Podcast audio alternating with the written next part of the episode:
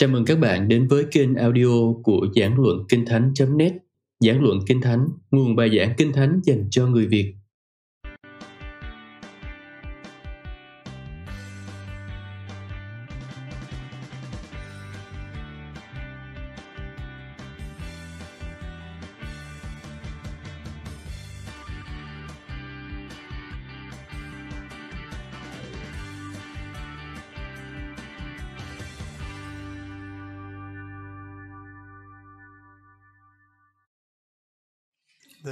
Giáo lý ba ngôi.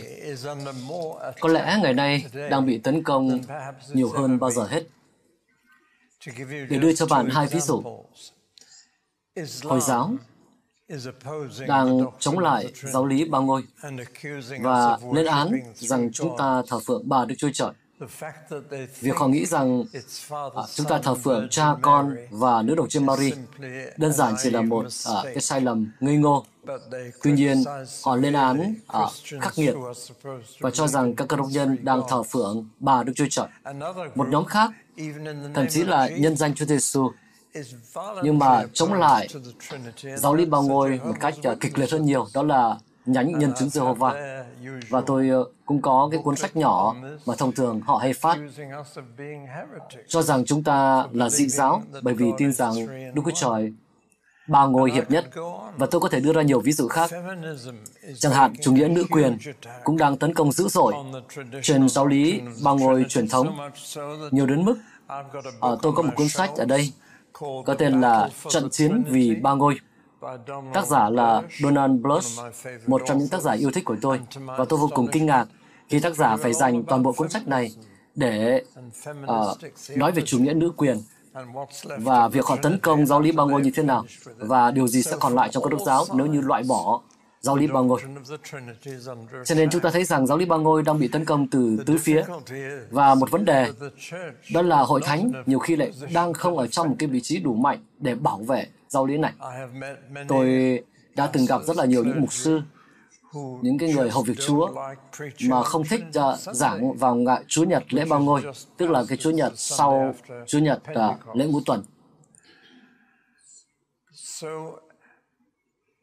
Vì vậy, tôi hy vọng rằng sẽ giúp các bạn trở nên mạnh mẽ hơn và có khả năng hơn để bảo vệ giáo lý ba ngôi sau hai bài nói chuyện mà tôi sẽ trình bày các bạn ngày hôm nay. Bởi vì chúng ta thực sự chỉ có thể bảo vệ khỏi tất cả những sự tấn công này khi chính các cơ đốc nhân chúng ta có một cái suy nghĩ rất rõ ràng về điều mà họ tin và có khả năng nói về điều đó nữa và bảo vệ đức tin đã một lần được truyền cho các thánh đồ đủ cả. Và đó là điều mà Kinh Thánh cũng nói chúng ta cần phải làm. Và Tôi hy vọng rằng trong cái bài nói chuyện thứ nhất này, thì tôi muốn nói về Kinh Thánh trước và nói về việc giáo lý này thực sự là giáo lý ra từ Kinh Thánh như thế nào. Còn trong bài nói chuyện thứ hai, là bài sẽ khiến bạn là phải căng não nhiều hơn. Thì tôi muốn nói về những cái thế kỷ đầu tiên của hội thánh và người ta đã phát triển ra giáo lý này như thế nào. Một số những người chỉ trích phê bình chúng ta rất là thích thú để chỉ ra rằng cái từ ba ngôi không có ở trong Kinh Thánh. Và họ thường cho rằng cái uh, từ ba ngôi đó được phát minh ra, giáo lý này được phát minh ra sau Chúa Giêsu, có thể là thế kỷ thứ tư. Uh, họ cho là như vậy. Và vì vậy cho nên tôi muốn bắt đầu từ Kinh Thánh là như thế.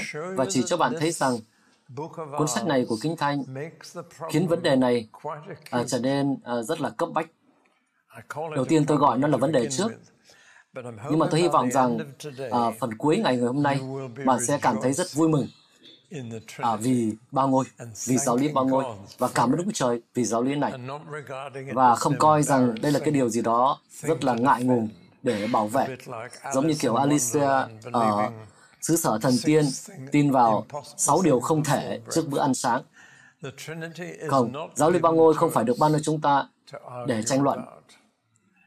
Nhưng mà tôi muốn đưa cho các bạn những lý do để tin vào giáo lý ba ngôi. Chúng ta sẽ bắt đầu bằng uh, uh, cứu ước trước là ba phần tư của kinh thánh trong tay các bạn đúng không? Và nó chứa kinh thánh của người Do Thái đấy. Và điều đầu tiên mà chúng ta mắc nợ người Do Thái đó chính là uh, cái niềm tin rằng có một Đức Chúa Trời. Và khi bạn nhận ra rằng đa số các dân tộc ở vào thời kỳ bây giờ tin vào nhiều các vị thần khác nhau, hay được gọi là thuyết đa thần. À, đa có nghĩa là nhiều, còn thần đây ám chỉ là Đức Chúa Trời hay là tin vào nhiều nhiều thần và cái thế giới trong khi mà tất cả mọi người đều tin vào nhiều Đức Chúa Trời, nhiều thần thì người Do Thái xuất hiện và tin vào một Đức Chúa Trời. Và kể từ thời của Abraham trở đi, họ đã tin vào một Đức Chúa Trời ấy. Và họ tin rằng họ biết uh, tên gọi của Ngài. Trong tiếng Hebrew, tên gọi của Ngài là JH uh, WH. Một cái điều khó khăn đó là cái từ J đây thì phát âm như là từ của Y và V thì như là W. Cho nên từ uh, bốn cái từ này, bốn cái chữ này mà người Anh mới có cái từ Jehovah và có trong một số những bài thánh ca của chúng ta. Nhưng mà theo như chúng ta biết thì từ trong tiếng Hebrew là Yahweh uh, sử dụng cái uh, từ Y và W đó. Và tôi đã cố gắng hết sức để muốn một người Do Thái cho tôi biết là cần phải phát âm cái từ này như thế nào nhưng bạn sẽ không sử dụng. Uh, nhưng họ sẽ không sử dụng từ đó. họ sợ vi phạm vào cái điều luật lấy danh Chúa mà làm chơi. có lần tôi nói với một người là thế anh phát âm cái từ cái tên gọi của Chúa như thế nào? Và họ nói ý ạ à không không đừng có mà ép tôi nói nha. và họ không đi xa hơn. yeah. Cho nên uh, thuyết uh, độc thần, tức là có một Đức Trời duy nhất là chúng ta mắc nợ người Do Thái. Và uh, cái có thể coi như giống như bản tín điều của họ, đó là một câu ở trong sách Phục truyền, chương 6 câu 4, trong đó nói rằng, Này Israel, hãy nghe, Jehovah Đức Trời chúng ta là Jehovah có một. Và có thể nói đó là cái trọng tâm của uh, đức tin của người Do Thái đây là cái câu quan trọng nhất và được sử dụng một cách rộng rãi nhất giữa vòng những người ở Israel. Và tôi muốn nói một chút về cái câu đó trước khi tôi đi tiếp. Thứ nhất, đó là cái từ uh, Chúa là không có ở đây. Khi bạn tìm cái cái từ Chúa mà viết hoa trong cái thánh tiếng Anh đó, thì bạn biết rằng đó thực ra chính là danh xưng của Đức Chúa Trời. À, nhưng mà họ không dám nói ra, cho nên họ thay bằng thay chỗ đó bằng từ Đức Chúa. Jehovah Yahweh. Như vậy thực ra là uh, giống như kinh thánh tiếng Việt của mình đã dịch đó. Này Israel hãy nghe Jehovah Đức Trời chúng ta là Jehovah có một không hai. Điều tiếp theo mà tôi muốn nói tới đó là cái từ một. Một ở đây là quan trọng. Bởi vì trong tiếng Hebrew có hai từ đó để nói về một. Một mà đơn lẻ, một mà đơn nhất đó. À, một duy nhất. À, một vật hay một người. thì có một cái từ như vậy nhưng mà có từ khác là echad và có nghĩa là nhiều. Nhiều. uh, tức là nhưng mà là một trong cái sự hài hòa trong tư tưởng trong suy nghĩ. Và đó lại chính là cái từ được sử dụng ở đây. Uh, echad được sử dụng tại đây. như vậy ở đây không có nghĩa là họ tin vào có một Đức Chúa Trời đơn nhất nhưng mà họ tin rằng có một cái sự hài, có một Đức Chúa Trời hài hòa. Và điều này đây cũng là một cái điểm quan trọng. Cái từ một được sử dụng. Ở cái từ này cũng cái từ này được sử dụng ở trong sáng thế ký khi mà nói về uh, cặp vợ chồng khi mà hai người trở nên một thịt. Họ vẫn là hai con người nhưng mà uh, về sắc thịt họ trở nên một thịt trong sự hài hòa không phải là hai cá nhân ờ, riêng rẽ nhưng mà bây giờ họ trở nên một. À, vậy cho nên họ trở nên uh, một. uh, trở nên một cặp trở nên một. Vậy uh, nên thậm chí là phục truyền chương 6 cũng cần phải được đọc một cách kỹ lưỡng hơn. Và khi bạn nói rằng bạn tin vào một Đức Chúa Trời, thì bạn cũng đang nói rằng bạn tin vào Đức Chúa Trời duy nhất, một và duy nhất. Và cái đó cũng được uh, nói tới trong sách uh, tiên tri Esai, đặc biệt là những chương cuối cùng. Khi một lần nữa, ở đó Đức Trời nói rằng không có Đức Trời nào khác ngoài ta.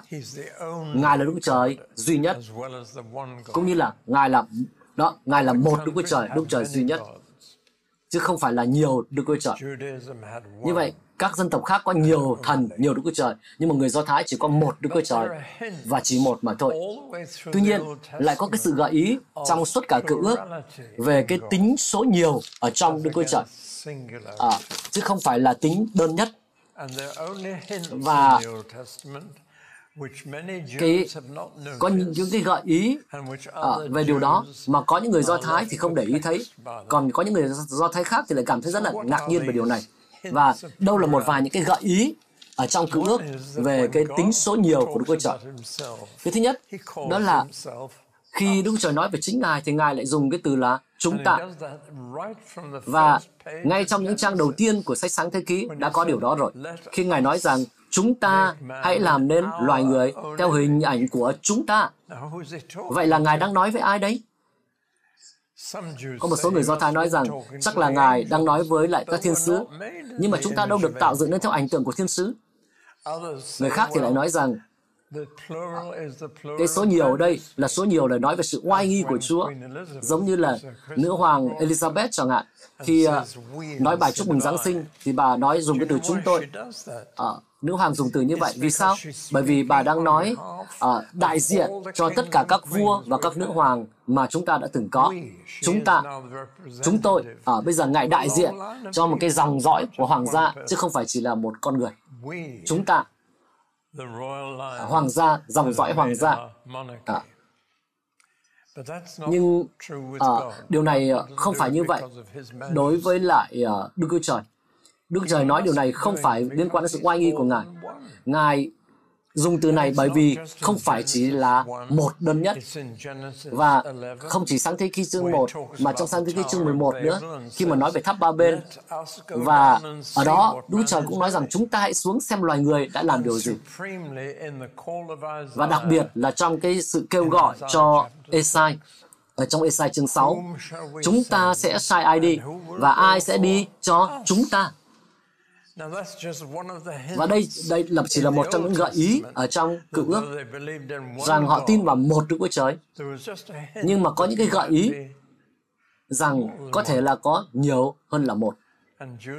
Và có những người Do Thái cảm thấy rất là kinh ngạc về uh, điều này, lạ lẫm về điều này. Và một điều nữa mà tôi muốn nói tới đó là cái từ được dịch là Đức Chúa Trời ở đây trong tiếng Hebrew là Elohim. Và điều thú vị ở đây đó là Elohim lại là từ là danh từ ở số nhiều. El El có nghĩa là một Đức Chúa Trời. Eloha là từ để nói về hai. Nhưng mà Elohim là từ để nói về ba.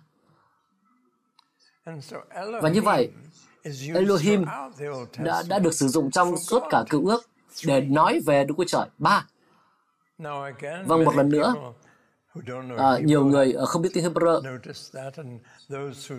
thì không để ý thấy điều này. Còn cái người biết thì nhận thấy điều đó và cảm thấy ờ, lạ lùng về điều này. Và à, cái điều này dẫn tới giống như là một cái lỗi về ngữ pháp vậy. Ngay trong sáng thế ký chương 1 nói như thế này. Lúc ban đầu, Đức Chúa Trời, Đức Chúa Trời Elohim ở số nhiều. Dựng nên dựng nên trời và đất. Elohim là ba số nhiều. Và dường như là có cái lỗi ngữ pháp ở đây. Tại vì uh, danh từ thì là số nhiều nhưng mà động từ lại số ít.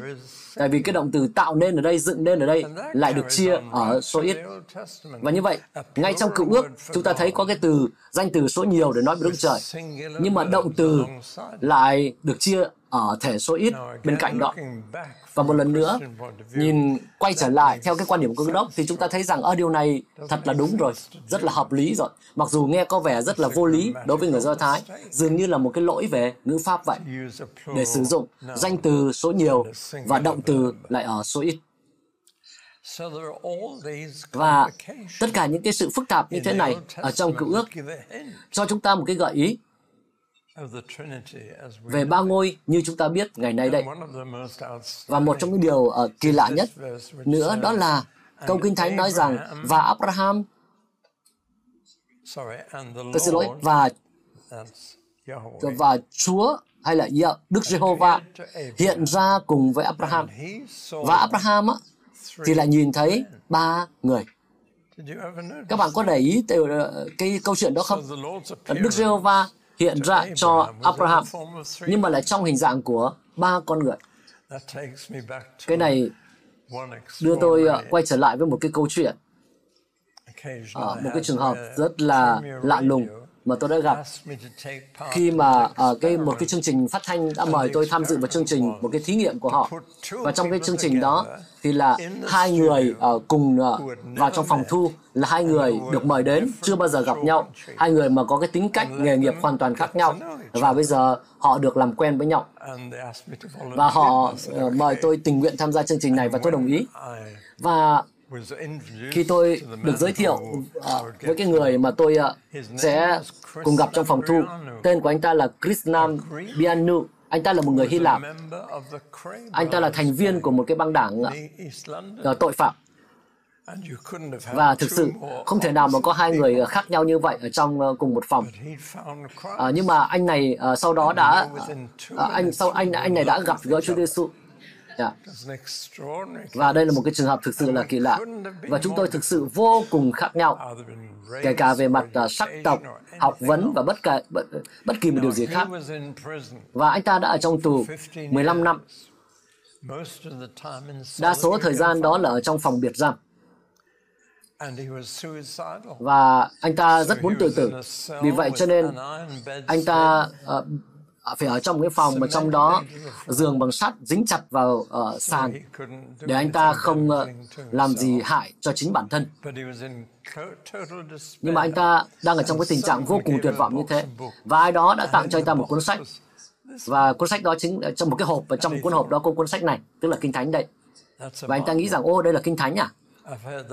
Mình đã nghe rằng là kinh thánh là, là làm cho người ta được may mắn lắm và cho anh ta quyết định là ngủ trên uh, cuốn kinh thánh đó. Uh, lấy kinh thánh gối đầu. Và đêm đó anh ta ngủ ngon nhất trong suốt tất cả nhiều năm. Và anh ta nói ồ hay nhỉ sách này hay đấy. Sách này có vẻ như cho mình được mạnh và anh ta ôm uh, vào ngực như thế này đi khắp nơi mang theo kinh thánh uh, theo mình. Và anh ta cảm thấy càng ngày càng có nhiều chuyện hay hơn. Đời sống có vẻ như bắt đầu được thay đổi. Và cuối cùng thì anh ta quyết định là sẽ đọc cái cuốn sách này. Và anh ta đọc về Chúa. Và có một đêm nọ anh ta kể thế này là anh ta tỉnh dậy vào uh, những cái giờ còn rất là sáng và có ba người đứng trước uh, mặt anh ta ở tại uh, ban công và anh ta nói con biết các ngài là ai rồi? ngài là uh, đức cha đức con và đức thánh linh. Và cái người ở giữa đứng ở giữa có nói rằng hãy đi theo ta. Chris và kể từ ngày hôm đó, anh ta đã dâng đời của mình cho đấng Christ. Và anh ta đã làm những công việc rất là lớn lao vì cứu những con người trẻ tuổi à, từ những cái cuộc đời mà giống như anh ta trước đây đã từng có. Và các quan tòa ở, ở tại cái khu vực đó, ngày nay đôi khi còn làm thế này. Nói một người trẻ tuổi đã gặp rắc rối đó và nói rằng tôi cái cái hình phạt cho anh là phải sống cùng với anh Chris Nambiano này trong vòng 12 tháng. Và cuối khoảng 12 tháng sau 12 tháng đó thì anh ta các bạn hiểu rằng cái người kia sẽ trở thành người như thế nào. Và như vậy anh ta đã có được sự hiện thấy về Đức Chúa Trời mặc dù lúc giờ anh ta chưa hề biết về kinh thánh và những điều khác nhưng mà anh ta lại tự nhận ra rằng đó là cha con và Đức Linh và đó cũng chính là điều đã xảy ra với Abraham Đức Giê-hô-va đã hiện ra cho, hiện ra với Abraham và ông nhìn thấy ba người. Và chúng ta có thể nói dẫn chứng nhiều câu chuyện như vậy. Nhưng mà cựu ước để lại cho chúng ta hai câu hỏi lớn về hai con người. À, trước hết, đó là đấng Messi. hay là đấng Christ trong tiếng Hy Lạp. Và đấng Messi.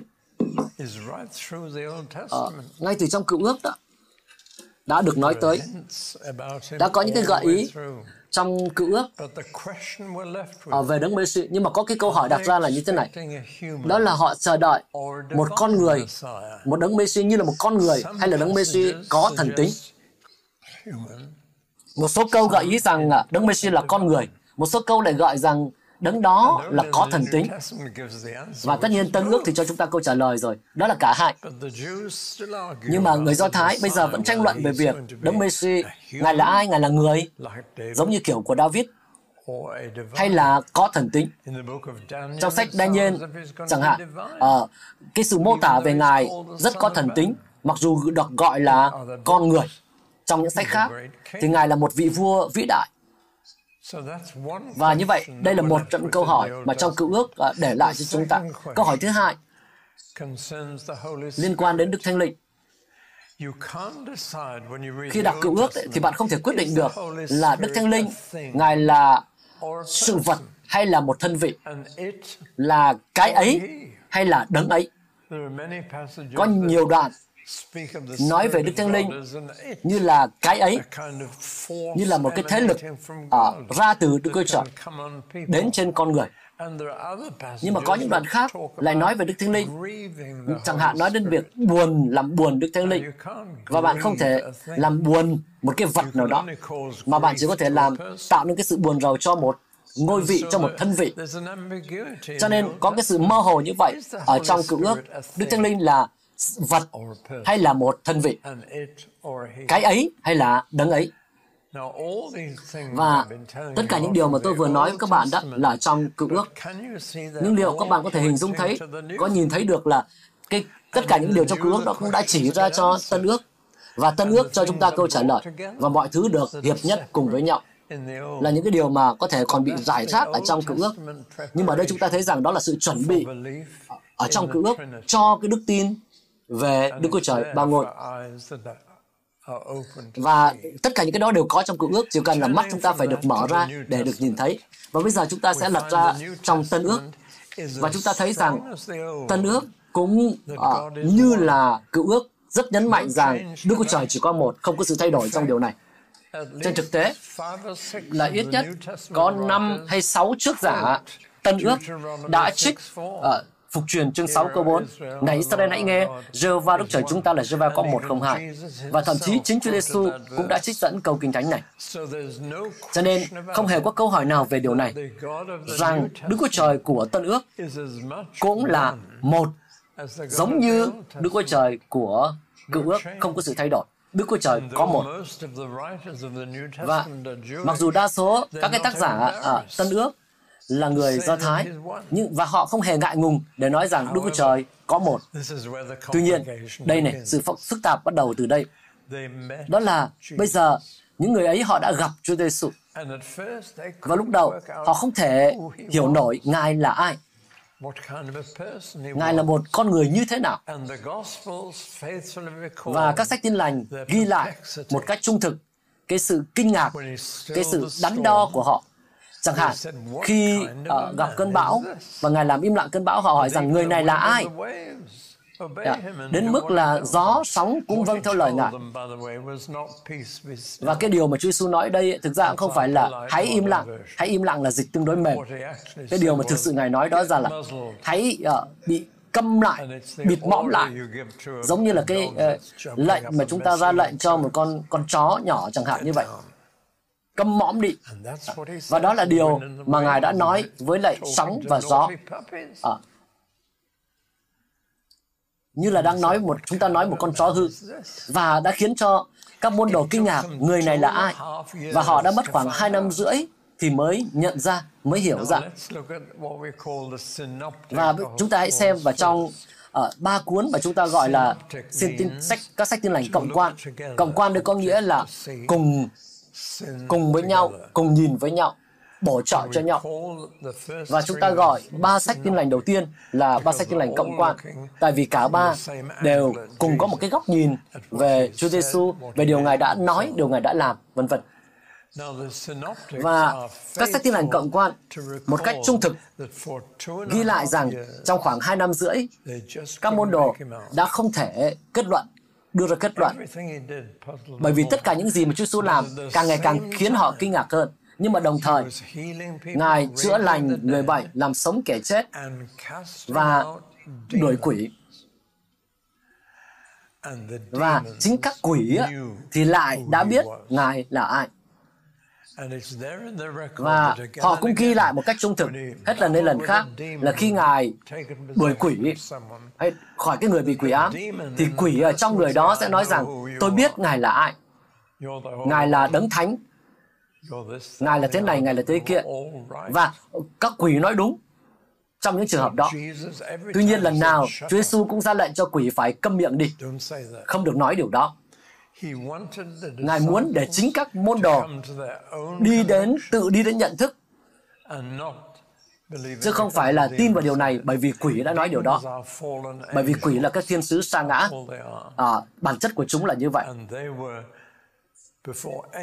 Và trước bất kỳ con người nào chính các quỷ lại là đối tượng đầu tiên nhận nói rằng Giêsu là ai. Các bạn có để ý thấy điều đó không? Nhưng mà Chúa Giêsu không muốn để quỷ nói với các sứ đồ, uh, các môn đồ hay những người khác điều đó. Ngài chờ đợi để một ai đó một người nào đó sẽ nói rằng con biết Ngài là ai. Và Ngài đã đưa họ đến cái nơi, và đây là cái nơi rất yêu thích của tôi ở tại uh, Israel. Và chúng tôi đã có những cái trải nghiệm rất là tuyệt vời ở tại đó. Đó là chân núi ở uh, chân núi Hermon. Đó là một cái ngọn núi rất là cao ở tại Israel và cái ngọn núi đó bị băng tuyết bao phủ. và khi băng tuyết tan ra len theo những cái khe đá và xuống đến chân núi đó, thì tạo thành một cái dường như một cái dòng sông vậy. như là ra sông chảy ra từ khe đá. Cái cảnh trạng rất là tuyệt vời. Và cái đó được gọi là vùng Caesarea Philip. Và tại đó bạn có thể nhìn thấy Ờ, ở tại đây đây có rất là nhiều những ý tưởng khác nhau về việc Đức Trời hay là vị thần là ai. và có những cái vẫn còn có những cái di tích những cái chỗ ở trên vách đá đó treo những cái uh, để những cái bức tượng. Và một trong những vị thần ở đó là thần Pan. Cho nên cái chỗ đó vẫn được gọi là Panias theo cái tên của vị thần Pan. và thần Pan là vị thần đã hiện ra như là một con người ở trong thần thoại ờ, phổ biến của họ. Và có một cái bệ khác có tượng của Caesar. Vì vậy cho nên có cái tên gọi Caesarea Philip ở đây. Philip là vị ờ, quan tổng trấn ở khu vực đó. Uh, Caesare là ra từ Caesar. Và ông ta là một con người mà được người ta nghĩ rằng là thần. Và Chúa Giêsu đã dẫn các môn đồ của Ngài một ngày nọ đến tại cái nơi đó là nơi có tượng của một vị thần hiện ra như con người và có tượng của một con người mà được người ta cho rằng là thần. Và bây giờ ngài đặt ra cho họ câu hỏi ta là ai? nhưng mà cái câu hỏi đầu tiên của ngài đó là người ta nói rằng ta là ai? Và các môn đồ trả lời rằng uh, người ta cho rằng Ngài một là người vĩ đại như thế này, Ngài phải là một cái người nào đó đã đã sống lại, giống như kiểu đã được hồi sinh vậy, có thể một vị tiên tri nào đó đã sống lại. Còn Chúa Giêsu nói rằng, thế còn ta có câu hỏi này cho các con, là các con á, thì các con nghĩ rằng ta là ai? Và Führer đã nói rằng, con biết, Ngài được sinh ra ở tại đây nhưng mà Ngài đến từ một nơi khác. Ngài là con của Đức Chúa Trời hằng sống. Và ngay khi Führer nói ra điều này, Chúa Giêsu đã nói rằng, bây giờ ta có thể đi để chết. Ngài đã chờ đợi hai năm rưỡi để một người nào đó nhận ra được Ngài là ai. Và khi họ biết Ngài là ai, thì Ngài có thể làm cái điều mà vì điều vì đó mà Ngài đến để làm, đó là để đến để chịu chết và bây giờ mặt Ngài hướng về phía Jerusalem và Ngài nói rằng bây giờ ta có thể bị đóng đinh. Führer nói rằng Ngài không thể làm như vậy được. Và Führer đã tranh luận cùng với Chúa. Và Chúa Giêsu đã phải nói với một trong những người bạn thân nhất của Ngài, đó là hãy lui ra khỏi ta hỡi Satan. Bởi vì người không nói như Đức Chúa Trời giờ này, mà nói như Satan. Và Führer, nếu Führer là người đàn ông đầu tiên nhận ra lẽ thật này, bao nhiêu người cho các bạn biết rằng ai là người phụ nữ đầu tiên? à, có cùng một cái tuyên xưng như vậy. À, chị thì biết rồi bởi vì tôi đã nói với chị. Còn ai khác biết không? Ai? Mary à người phụ nữ bên giếng Đức không phải. Có ai biết không? Mathe ai nói Mathe à chị cũng đã nghe tôi rồi phải không? Vâng. vâng Như vậy, chỉ cần lật vài sau sau vài trang, bạn thấy rằng Ma-thê là người rất bận rộn tại nhà bếp đó, là người phụ nữ đầu tiên nói rằng Ngài là con trai của Đức Chúa Trời hàng sống. Và bây giờ Chúa Giêsu đã có điều mà Ngài cần, cả một người nam và một người nữ nhận ra rằng Ngài là ai. Và họ sẽ nói cho người khác biết Ngài là ai, để Ngài có thể chết cho họ. Và chẳng bao lâu sau, thì đó chính là chính xác là cái điều mà Ngài đã làm. Và Chúa Giêsu thực sự đã rất uh, dịu dàng trong cách Ngài dẫn các môn đồ đến với sự nhận uh, nhận biết này. Lúc bây giờ họ không biết rằng Ngài đã sinh ra tại đâu. Họ nghĩ rằng uh, Ngài sinh ra ở Nazareth, nhưng mà không phải, Ngài sinh ra ở Bethlehem. Ngài họ lúc bây giờ họ cũng không biết rằng Chúa Giêsu đã sinh ra theo cách như thế nào, bởi vì Mary giữ tất cả những điều này ở trong lòng mà không chia sẻ với ai. Họ cũng không biết gì về thời thơ ấu của Ngài cho đến độ tuổi này. Và theo như chúng ta có thể nói đó, thì họ cũng không biết gì cả về việc Ngài chịu phép bắp tem ra sao. Nhưng trong tất cả ba cái giai đoạn quan trọng này, thì Đức Chúa Trời Cha của Ngài có một đóng một vai trò rất quan trọng. Và cái từ cha nữa, à, bây giờ thì đã được sử dụng chung rồi. Nhưng mà có một cái điều mà Chúa Giêsu đã làm một cách rất độc đáo, đó là dạy các môn đồ của Ngài, gọi Đức Chúa Trời là cha. Và không có người Do Thái nào làm điều đó. Vì làm như vậy là rất táo tợn khi dám gọi Đức Chúa Trời là cha của mình. Bởi vì cái từ mà Ngài dạy họ ở đây đó là Abba. Abba đó là cái từ đầu tiên mà một bé người Do Thái ở gọi khi mà nhìn thấy ờ, ờ, ông bố của mình và gọi rằng Abba. Và người bố tự hào kêu lên rằng, ô, con nó gọi tên của tôi rồi, nhận ra tôi rồi. Và Chúa Giêsu có một cái đời sống cầu nguyện rất là gần gũi mật thiết với cha để mà họ, các môn đồ nói rằng Chúa Giêsu xin hãy dạy chúng con cầu nguyện. Và Ngài nói với họ rằng, các con hãy nói rằng, Abba, cha ơi, tức là đến với Đức Trời như là một đứa con bé bỏng đến với cha của mình. Và tôi phải dừng lại chứ không tôi sẽ giảng sang bài giảng khác mất. Nhưng Ngoảnh lại, uh, nhìn vào cuộc đời của Chúa Giêsu, chúng ta thấy rằng Cha Thiên Thượng đã luôn luôn uh, xuất hiện, đã luôn luôn có mặt tại đó. Và tôi nói uh, Cha Thiên Thượng của Ngài, bởi vì Ngài không có người cha ở dưới đất. Và chỉ về sau này, thì khi một cái câu chuyện về sự sinh ra của Ngài đó uh, được Matthew và Luca trình bày. Và mới cho thấy rằng ngay từ lúc ban đầu trong cái đời sống trên đất của Ngài thì Ngài đã có một người mẹ trên đất nhưng mà một người cha thiên thượng. Và kể từ lúc Ngài được thay dựng trở đi, cha thiên thượng thực sự là tất cả đối với Ngài. Cha thiên thượng có đó lúc Ngài được thay dựng, lúc Ngài được sinh ra, trong thời thơ ấu của Ngài, có một câu chuyện tôi rất yêu thích. Đó là một cái thoáng, thoáng nhìn duy nhất về toàn bộ giai đoạn cuộc đời của Ngài trước uh, từ lúc sinh ra đến lúc năm 30 tuổi. Đó là khi mà cha mẹ Ngài dẫn Ngài đến đền thờ tại Jerusalem trong ngày lễ Ba Mitzvah, khi một bé trai Do Thái trở thành người đàn ông, khi mà phải chịu trách nhiệm tự mình nghiên cứu kinh luật. Trước đó thì cha mẹ có trách nhiệm ở trước cái lễ Ba Mitzvah, lễ trưởng thành. Nhưng mà khi họ rời khỏi Jerusalem, thì trong những cái ngày đó họ thường đi bộ là khoảng ờ, 15 dặm hay là 24 km và uh, chuyện xảy ra là thế này, đó là con đi cùng với mẹ trên đường đến đền thờ.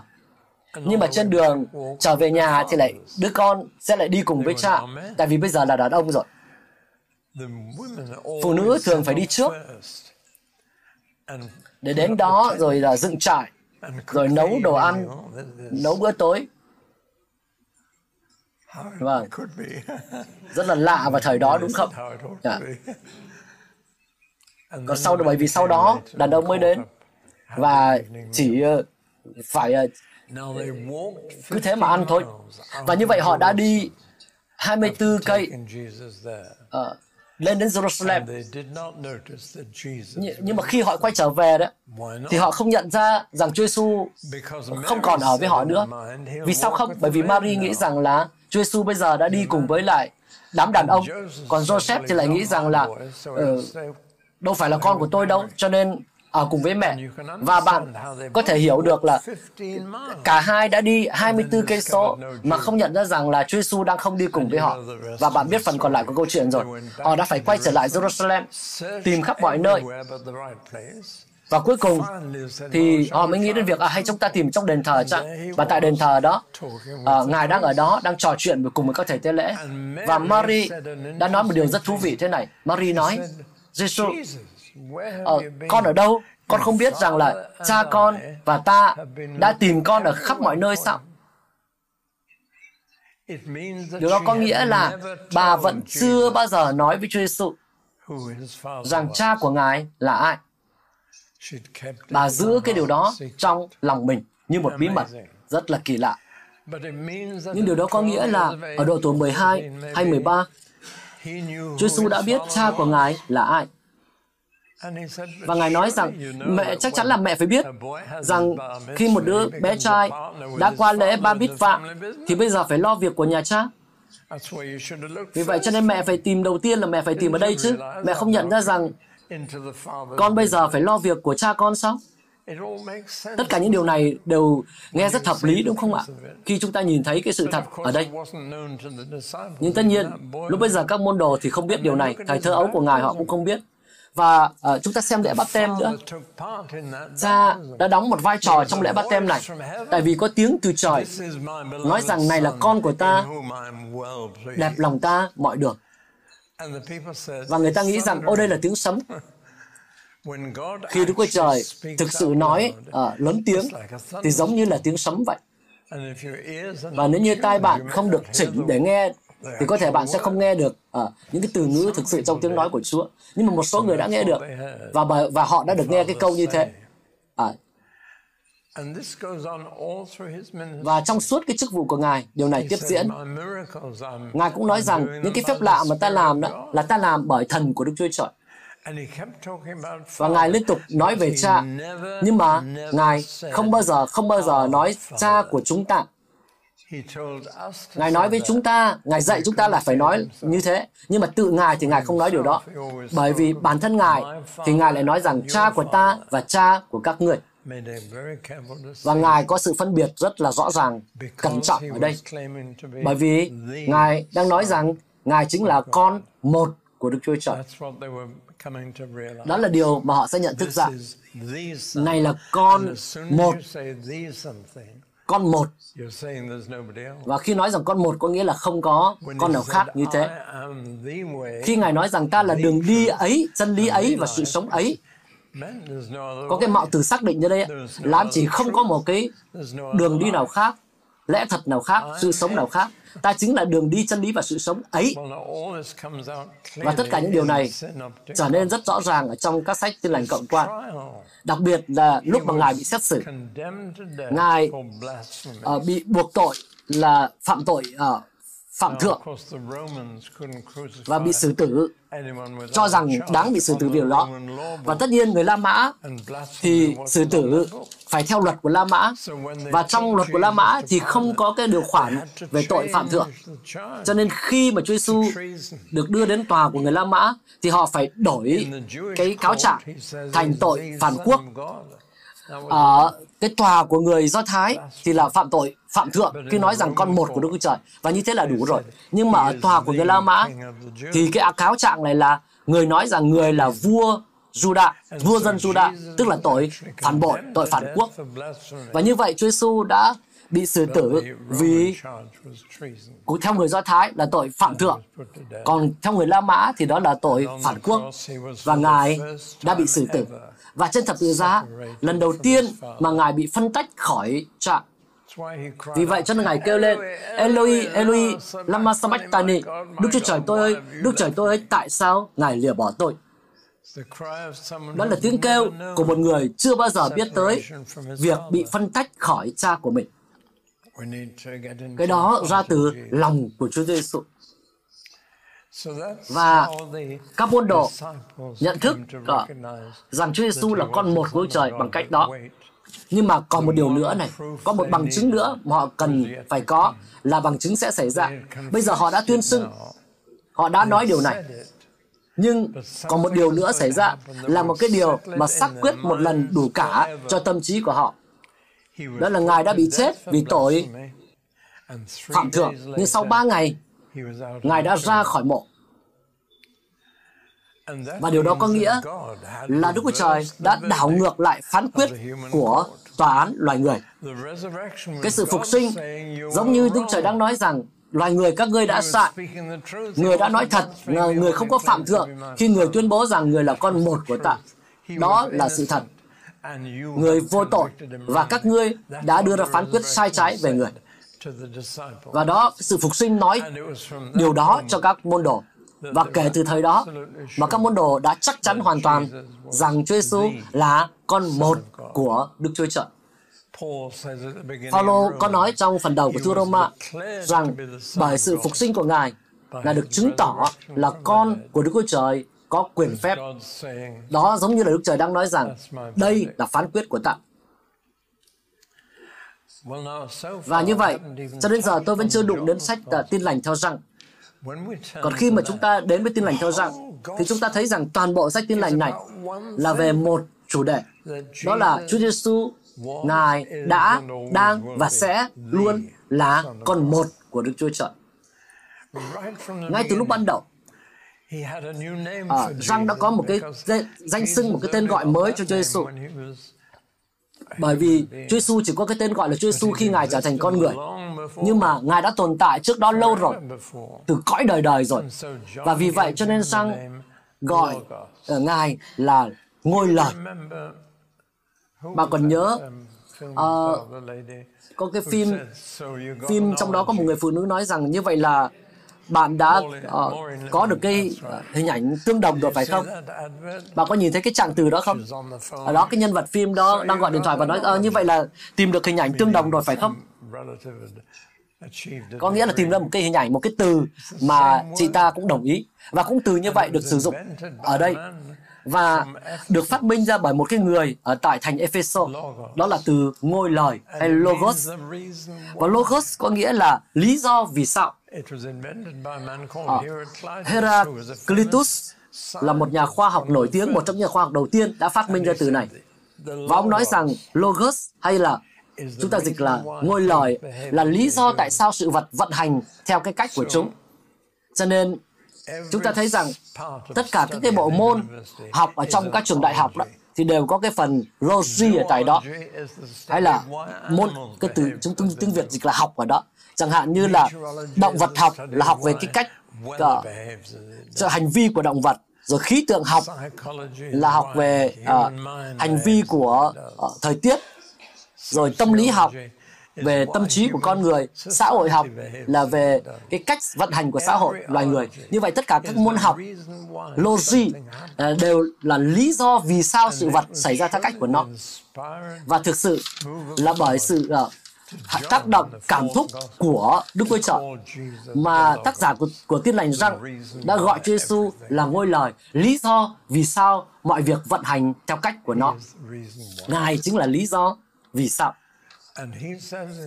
Và Ngài nói, và răng nói, ngay trong câu đầu của tin lành rằng, đó là ngôi lời ở cùng với Đức Chúa Trời. Tức là mặt đối mặt với Đức Chúa Trời. Và ngôi lời là Đức Chúa Trời. Và tin lành răng bắt đầu với uh, cái việc kể việc người ta đã gọi Giêsu là Đức Chúa Trời. Nếu như bạn đọc uh, cuốn sách của tôi về việc khám phá Kinh Thánh, thì bạn hiểu rằng là có bảy cái uh, có cái ba cái bảy ở trong Tin lành theo rằng có bảy phép lạ, có bảy lời tuyên bố này, và có bảy lời chứng. Chúng ta sẽ đi lướt uh, nhanh qua những điều này nhé.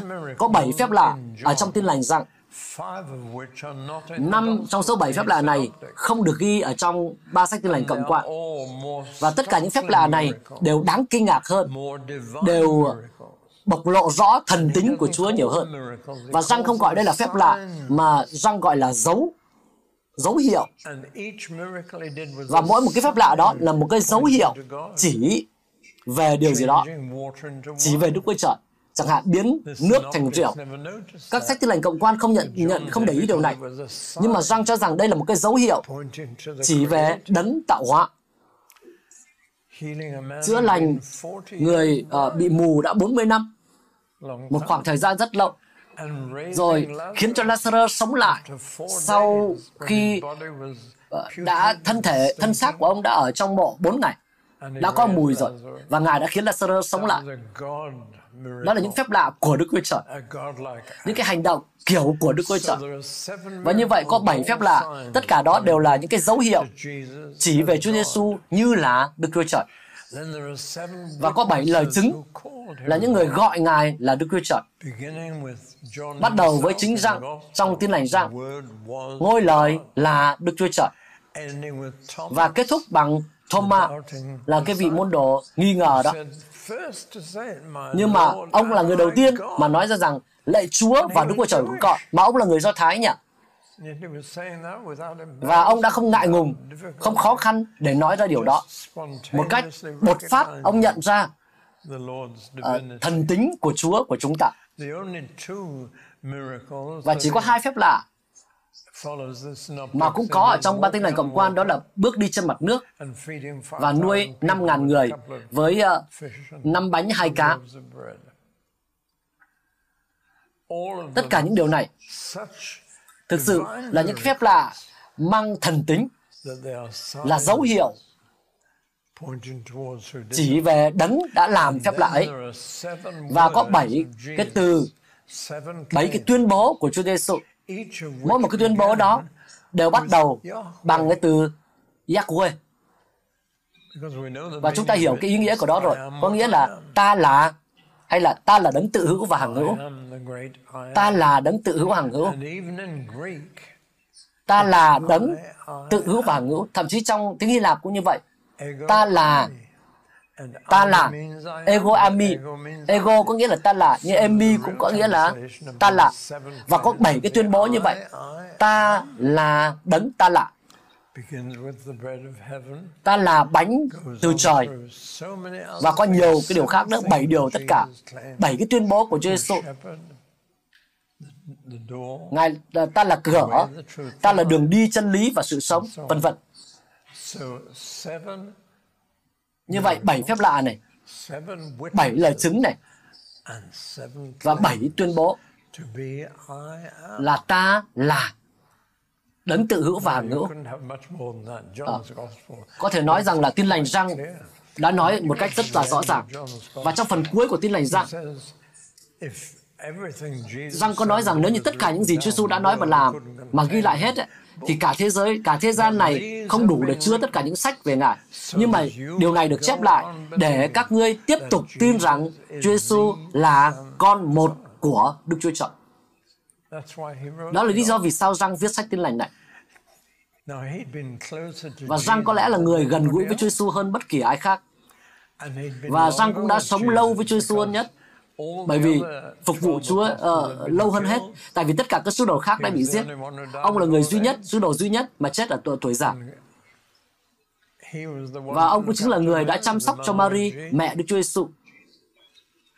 Và Chúa Giêsu biết rằng là tất cả các môn đồ khác sẽ sớm bị tử vì đạo, cho nên Ngài đã giao việc chăm sóc Mary, mẹ của Ngài cho sứ đồ rằng người môn đồ yêu dấu của Ngài là cái người mà luôn ngồi cạnh Chúa Giêsu ngay trong cái bữa ăn tối đó. Và răng chắc chắn là người đã biết người này là ai hay Chúa Giêsu là ai. Tôi vừa trình bày tất cả những điều này với bạn bởi vì uh, cùng với các ở trong các sách tin lành thôi á thì các môn đồ bây giờ sẽ gặp phải một vấn đề đó là vấn đề đây đó là bây giờ có hai đấng mà họ gọi là đức trời. như là người do thái thì họ biết có đức chúa trời ở trên trời. Là đấng đã dẫn tổ phù họ ra khỏi ai cập. họ biết đức chúa trời ấy. Nhưng bây giờ họ gặp một vấn đề. đó là Chúa Giêsu cũng là Đức Chúa Trời nữa. Đồng thời, tất cả họ cũng cảm nhận rằng Ngài cũng cùng bản chất, cùng thái độ, cùng mọi điều khác giống như cha. Cho nên, giống đến mức mà Chúa Giêsu nói rằng thấy ta tức là thấy cha. Họ biết rằng là họ có thể thấy được, biết được Chúa Trời là ai trong Chúa Giêsu. Và nếu như đây là phần kết của câu chuyện, thì chúng ta sẽ không phải là ba ngôi, mà chúng ta sẽ giống như là hai ngôi. Sẽ là Đức Chúa Trời, hai ngôi hiệp nhất. Nhưng đây chưa phải là phần kết của câu chuyện. Tại vì họ sẽ còn gặp một thân vị thứ ba, cũng là Đức Chúa Trời. Và cũng là Đức Chúa Trời giống như hai thân vị kia. Giống hệt như vậy. Cho nên, chúng ta sẽ cùng đến một điều khác, đó là Đức Thánh Linh. Và các bạn còn nhớ, tôi đã nói uh, với các bạn rằng trong cựu ước, thì họ chưa thể xác định được là thần của Đức Trời là sự vật, là vật hay là thân vị. Và cũng cùng có một cái sự mơ hồ như vậy ở trong Tân ước. Bởi vì uh, Thánh Linh ở trong Tân ước được so sánh, được ví với gió và với nước. Điều đó có nghĩa là có tính chất của nước, có cái tính chất giống của gió. Ảnh, những cái hình ảnh ẩn dụ như vậy được sử dụng. Nước và gió. Và nước và gió thì là là vật, là cái ấy. Nhưng mà tin lành răng từ chương 14 trở đi và cái đêm cuối trước khi Ngài chết Chúa Giêsu đã nói với các môn đồ về Đức Thánh Linh và lại gọi Đức Thánh Linh là đấng ấy chứ không phải là cái ấy. Và Ngài nói rằng đấng ấy sẽ chính là đấng an ủi khác cho các con. Và trong tiếng Hy Lạp có hai từ được dùng để nói về uh, khác. Một là khác nhưng mà giống. Hai là khác nhưng mà không giống. Và Chúa Giêsu đã sử dụng cái từ khác nhưng mà giống ở đây. Tức là có một cái đấng an ủi khác nhưng mà giống hệt như ta sẽ được sai đến cùng với các người. Ta đối với các ngươi như nào thì Ngài đối với các ngươi cũng sẽ như vậy. Thực ra, Ngài sẽ không thể đến và ở với các ngươi được nếu như ta chưa đi. Và tất cả những điều này chỉ với cái điều uh, và chúng ta gọi là tính thân vị của Đức Thánh Linh. Và Đức Thánh Linh sẽ giống như giống hệt Chúa Giêsu đối với các môn đồ, một thân vị khác nhưng mà giống hệt như Ngài. Và một lần nữa lại từ sách tin lành rằng mà chúng ta nhận được cái sứ điệp về tính thân vị của Đức Thánh Linh. Như vậy, bây giờ tập hợp tất cả những điều này lại với nhau. Bây giờ họ, các môn đồ họ đã gặp ba thân vị. Mỗi một thân vị trong đó đều được gọi là Đức Chúa Trời. Đều là một thân vị thực sự đối với họ. Nhưng mà đồng thời cùng là một Đức Chúa Trời. Giống chính xác là một dù là nói người này nói với thân vị này hay thân vị kia là cùng đang nói với như là đang nói với một thân vị các thân vị đều có cùng một thái độ đối với bạn. đều có cùng một cái lòng quan tâm đối với bạn. Như vậy ở đây chúng ta thấy những người do thái gặp ba thân vị mà cả ba họ đều biết rằng đều có thần tính và đều có tính thân vị. Mặc dù vậy, họ vẫn là người Do Thái và tin vào một Đức Chúa Trời. Và như vậy, vấn đề là như thế. Chúng ta vẫn chưa đụng chạm đến phần còn lại của Tân ước đó. Nhưng mà ở đây, chúng ta cũng đã thấy rằng có một cái cơ sở chắc chắn cho niềm tin vào Đức Chúa Trời ba ngôi hiệp nhất. Và ba ngôi chính là như vậy. Và tôi phải đi tiếp nhanh. Chúng ta đi đến với các sứ đồ và các thư tín, phần còn lại của Tân ước. Và trước hết, tất cả các sách đó đều nhấn mạnh, đều nói rõ rằng Đức Trời có một. Thậm chí họ còn trích phục truyền chương 6 câu 4 một lần nữa. Năm ờ, tác giả làm điều đó. Chúng ta đang trong Tân ước nhé. Và như vậy, nhắc lại là Tân ước vẫn nhấn mạnh rằng Đức Chúa Trời chỉ có một. Nhưng đồng thời, họ cũng xác chứng rằng trước hết là Chúa Giêsu có thần tính. Và họ quy cho Ngài ba cái chức năng mà chỉ Đức Chúa Trời mới có. Thứ nhất là tạo dựng. Thứ hai là cứu rỗi. Và thứ ba là phán xét. Và đó là ba điều mà chỉ có Đức Chúa Trời mới có thể làm. Nhưng mà trong thư tín, chúng ta thấy rằng các thư tín quy cho Chúa Giêsu cả ba chức năng đó. Và đây không phải là ngẫu nhiên. Hơn nữa, tất cả họ đều đưa cái khái niệm Đức Chúa Trời, ờ, đưa những khái niệm về Đức Trời Cha trong cựu ước và bây giờ áp dụng cho Đức Chúa Con.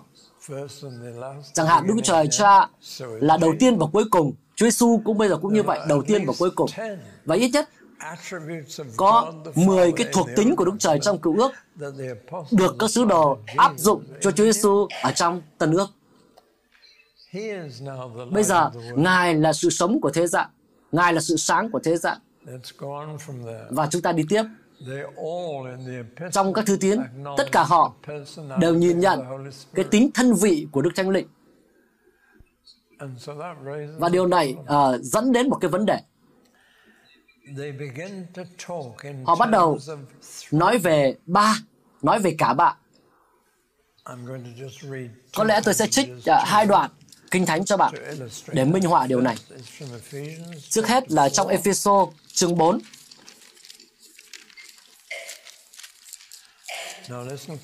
Bạn hãy nghe cẩn thận điều này. Hãy cố gắng hết sức để duy trì sự hợp nhất của Thánh Linh bằng sợi dây hòa bình. Chỉ có một thân thể, một Thánh Linh, cũng như anh em được đã được kêu gọi đến cùng một hy vọng. Chỉ có một Chúa, một đức tin, một bắp tem. Chỉ có một Đức Chúa Trời, Cha của mọi người. Ngài ở trên mọi người, giữa mọi người và trong mọi người. Bạn có để ý thấy có cả ba đấng được nhắc tới đây không? Một Thánh Linh, một Chúa và một Đức Chúa Trời.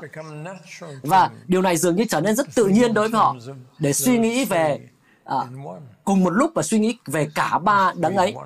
Chúng ta sẽ đọc thêm một đoạn nữa. Corinto thứ nhất chương 12. Ở đây, Phaolô nói về các ân tứ của Đức Thánh Linh. Và chúng ta hãy cẩn thận nghe điều này. Có nhiều ân tứ khác nhau, nhưng chỉ có một Thánh Linh. Có nhiều lãnh vực phục vụ khác nhau, nhưng chỉ có một Chúa. Có nhiều hoạt động khác nhau, nhưng chỉ có một Đức Chúa Trời đấng làm việc trong mọi người. Bạn để ý thấy điều này không? Cùng một Chúa, cùng một Thánh Linh, rồi một Đức Chúa Trời. Và chúng ta có thể đi tiếp để nói về nhiều những điều như vậy. Và tôi không thể không đọc cái câu cuối cùng của thư Corinto nhì. Nguyện xin ân điển của Chúa là Đức Chúa Jesus Christ, tình yêu thương của Đức Trời và sự tương giao của Đức Thánh Linh ở với tất cả anh em. Có thể nói rằng trong tất cả các thư tín, họ đều nói tới cha con và Thánh Linh xếp bên cạnh nhau. Cùng về tính chất, họ không phân biệt và họ sử dụng cái công thức ba ba phần như vậy để chúc phước cho người ta. và có thể nói đây cũng là bằng chứng cho thấy rằng họ đã thờ phượng cha con và đức thánh linh. Và một trong những cái lời chúc phước mà tôi đã đọc cho các bạn vừa rồi là như thế. Cái điều mà tôi cố gắng làm trong bài nói chuyện thứ nhất này đó là cho các bạn cái sự cảm nhận về việc giáo lý ba ngôi chắc chắn sẽ xuất hiện từ cái trải nghiệm của các môn đồ. Và vì vậy cho nên họ tự động nghĩ nhưng mà theo cách về Đức Chúa Trời mà trong ba thân vị. Họ vẫn chưa biết cái từ ba ngôi. Tôi sẽ nói với các bạn cái từ đó xuất hiện như thế nào về sau trong bài nói chuyện thứ hai. Nhưng mà họ đã suy nghĩ về ba uh, bộ ba. Tạm gọi như vậy. có nhiều từ được sử dụng. Nhưng mà ở đây có ba đấng được nghĩ tới trong cái cách nghĩ của họ. Và đó chính là trọng tâm của giáo lý ba ngội tôi đã nhìn thấy rằng là thời gian của tôi đã hết. Cho nên chúng ta tạm dừng ở đây. đi uống cốc cà phê. và chúng ta sẽ quay trở lại. à, nhanh chóng hết sức có thể để nghe bài nói chuyện thứ hai